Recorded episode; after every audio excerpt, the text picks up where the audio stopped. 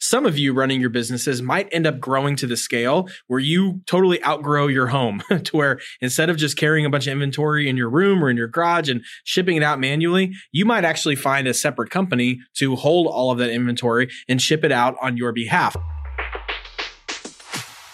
Welcome to the Boss Club Podcast, a show dedicated to helping you grow your business faster, more profitably, and with fewer mistakes. And now your hosts, David Grubbs and Charlie Gassmeyer. Welcome back to the Boss Club Podcast. This is episode number 14. Uh, this is Charlie Gassmeyer, joined as always by my co-host and co-founder, David Grubbs. Something you might not know about David, you might know that he has started many different businesses, more than I have. But one of those businesses was actually uh, a warehouse, as a fulfillment center, a, a 3PL, sometimes what they're called, a third party logistics provider. And the reason this is really important and relevant in today's episode is that some of you running your businesses might end up growing to the scale where you totally outgrow your home to where instead of just carrying a bunch of inventory in your room or in your garage and shipping it out manually, you might actually find a separate company to hold all of that inventory and ship it out on your behalf. And so there is no one better to talk about that than David himself because he owned one, he started one, he ran one, and then eventually even sold it uh, to to a larger company. And so he he knows uh, all all of the ins and outs of this. And I really just wanted to kind of interview him here to answer some questions. And that way you can have kind of behind the scenes of exactly how these warehouses work and, and when it might be a good fit for you. So David, thank you for letting me pepper you with questions here. Let's, let's start out uh, by just kind of answering for our listeners. So kind of what, what is a, a 3PL and what services do they typically provide? So a 3PL is a third party logistics provider. Basically, what it is is a company that's handling all of your logistics for you. And so there's two main services that they offer. One is warehousing, and the second is order fulfillment. So in warehousing, there's a variety of different services that they can offer there. Whether you need, uh, you know, room temperature or climate controlled facility, maybe you've got food items and other things that need to be stored at a particular temperature. Maybe uh, you need to have FDA registration for your particular product. So those are just things to look out for on warehousing. Order fulfillment is literally where they go and pick your item off the shelf, put it in a box, and ship it out the door. And so that is fulfilling an order. So order fulfillment.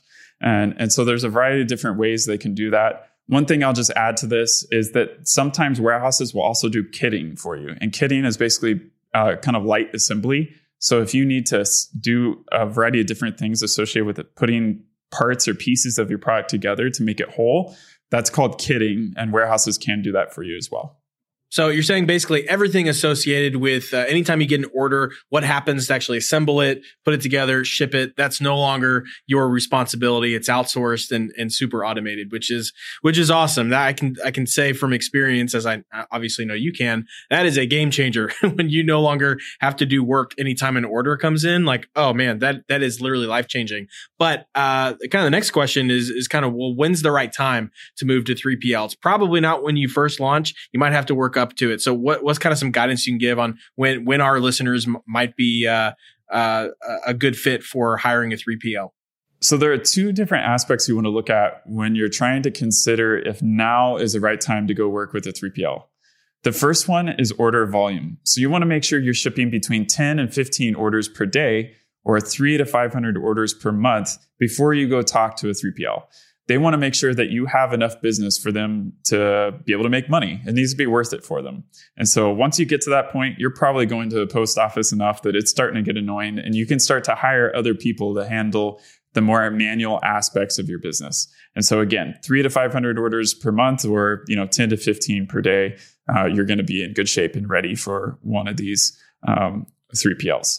The other thing you want to take a look at is just the nature of your product. If you've got something that's light and small, that's something that's very easy to ship and store, you're a great candidate to use a 3PL. If you're, you know, building out custom furniture and shipping that out, that's big, heavy, hard to store. Um, that may be a little more tricky and also more expensive to hire someone else to do. And so if you've got a consumable good, great, or a consumer product, that's probably a good fit. If you've got something big and awkward, uh, you might have to do that in house or, or purchase your own warehouse at that point. Um, so anyway, just something to think about when you're looking to go uh, use a 3PL.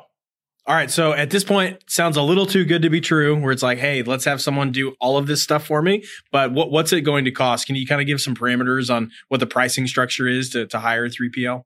Yeah, and unfortunately, a lot of warehouses handle this so differently. A lot of them have different pricing structures or, or, ways that they charge you. Some of them are really friendly and they have some sort of flat rate where they'll just charge you a flat number, like two or three dollars per order shipped. Others kind of nickel and dime you. And so it's like working with a, a telephone company. It can get a little frustrating. But there's some general things you're going to look out for. The first thing is a pick pack fee. So this is basically your per order fee. It's what you pay anytime an order comes through. Typically, you're looking at something between 75 cents and $3, depending on how complicated your product is.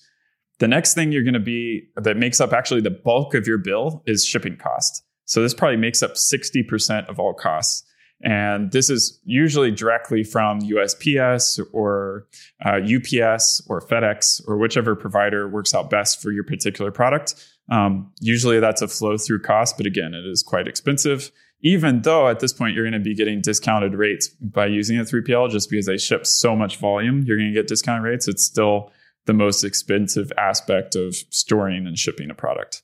Um, the third aspect is actually the cheapest part, which is actually called pallet storage. So this is just how much product you're storing per month. And it's usually some flat rate between 10 and $15 per month per pallet. And so you can kind of calculate that yourself. And then the fourth one is any monthly minimums. A lot of companies uh, that we're going to recommend today don't have monthly minimums, but some of them will. And that just means that the minimum bill per month is X number of dollars. And so that might be a thousand or two thousand dollars a month.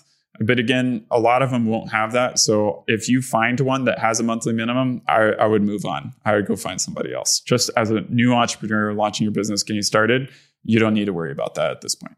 So it sounds like you're going to have to do a little bit of math to figure out, okay, what's the all in cost? It's not just like, oh, it's $500 a month or it's $1,000 a month. I mean, it's uh, how many orders do you have? What's the shipping cost? Do they mark up those shipping costs? How many pallets do I have to store? Is it one pallet or is it 20 pallets? Cause I've got a lot of stuff and then figure out, okay, based on that and how many orders I have, how much does it cost me per order? That makes sense. And I, I think, you know, one other thing I'd encourage our listeners to think about, I know something we talk about too, is to not not totally just view it as an expense because, like you already kind of mentioned earlier, you're paying for this so that you no longer have to go to the, the post office every single day, which is worth a lot in terms of your own time, effort, energy, and opportunity cost, frankly. And so while it is an expense, I think there's probably a break even maybe even financial based off of what you're paying at the post office, but but certainly in terms of your own stress level and headache and time devoted to being the one shipping the orders. So expenses, got to do some math to figure it out, but hopefully there's a, a pretty good ROI on it. Well, and a lot of times these companies will actually have a quote calculator online. And if not, you can always contact them. So the best thing to do is just don't worry about it. Go contact them, call them, tell them, hey, here's my business, here's what I've got. And uh, you know, here's my monthly order volume, and here's how much stuff I need to store. Those two items will get you a quote in most places. And you can probably get that in 15 minutes and it'll at least give you an idea so that you can start budgeting for that. Even if you're not quite to 10 or 15 orders per day, if you're starting to approach that, go ahead and reach out. And a lot of times it'll help you kind of think through the math. The other thing I'll mention here is that's why we always harp on this, but it's important to have good margins in your product. If you're only making a couple of bucks per item that you sell, um, that doesn't give you much room to be able to work with a 3PL in order to scale up. And so having good margins allows you to invest in things like this and to grow faster as a result. So I want to encourage some of our listeners also that might not yet be at those minimum order quantities, kind of the three to 500 per month or so that David's mentioning. I, I don't definitely don't get discouraged because I think there's some real benefits to actually still fulfilling things yourself. So David, what are some of the, I mean, behind the scenes, you can say, cause you own one, what are some of the downsides of actually hiring someone to take care of all your warehousing and fulfillment for you? So I think there are a few downsides to working with 3PL. The first one right off the bat is just cost. Instead of doing that work yourself, you're handing it off to someone else. And so it kind of costs you more. It's going to eat into your margin. And so it's one of those things that you really want to do after you start to reach a certain per month order volume for that to make sense. The second thing is quality control. And so before I actually launched my own warehouse, um, I was working with four other warehouses, one every couple of months uh, because of all the issues we were having. I would keep having to switch to a new provider. And that's why I ended up starting my own warehouses. I couldn't stand how poorly they were actually handling some of our orders. And so I actually had one lose 20,000 units of skincare product up in the rafters of their warehouse. I literally had to fly out there and go find it in their warehouse. And so, um, you know, the bar is kind of low in the industry. And, and sometimes you're going to run into headaches. And so if you're working with the 3PL, maybe they don't pack your box right, or maybe they you know put labels on the wrong boxes and they go off to the wrong customers. Or maybe they lose product like in the case of, of me and i had to go find it for them.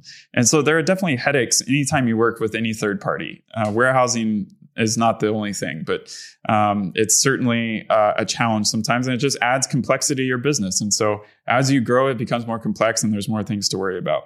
Uh, and so, those just a few downsides of using a 3PL. It's not all roses, and all of a sudden you just hand it off to someone else, and it gets done. Uh, a lot of times there are additional headaches that come up as a result of that. But in general, as you grow, it can be a really good thing for your business.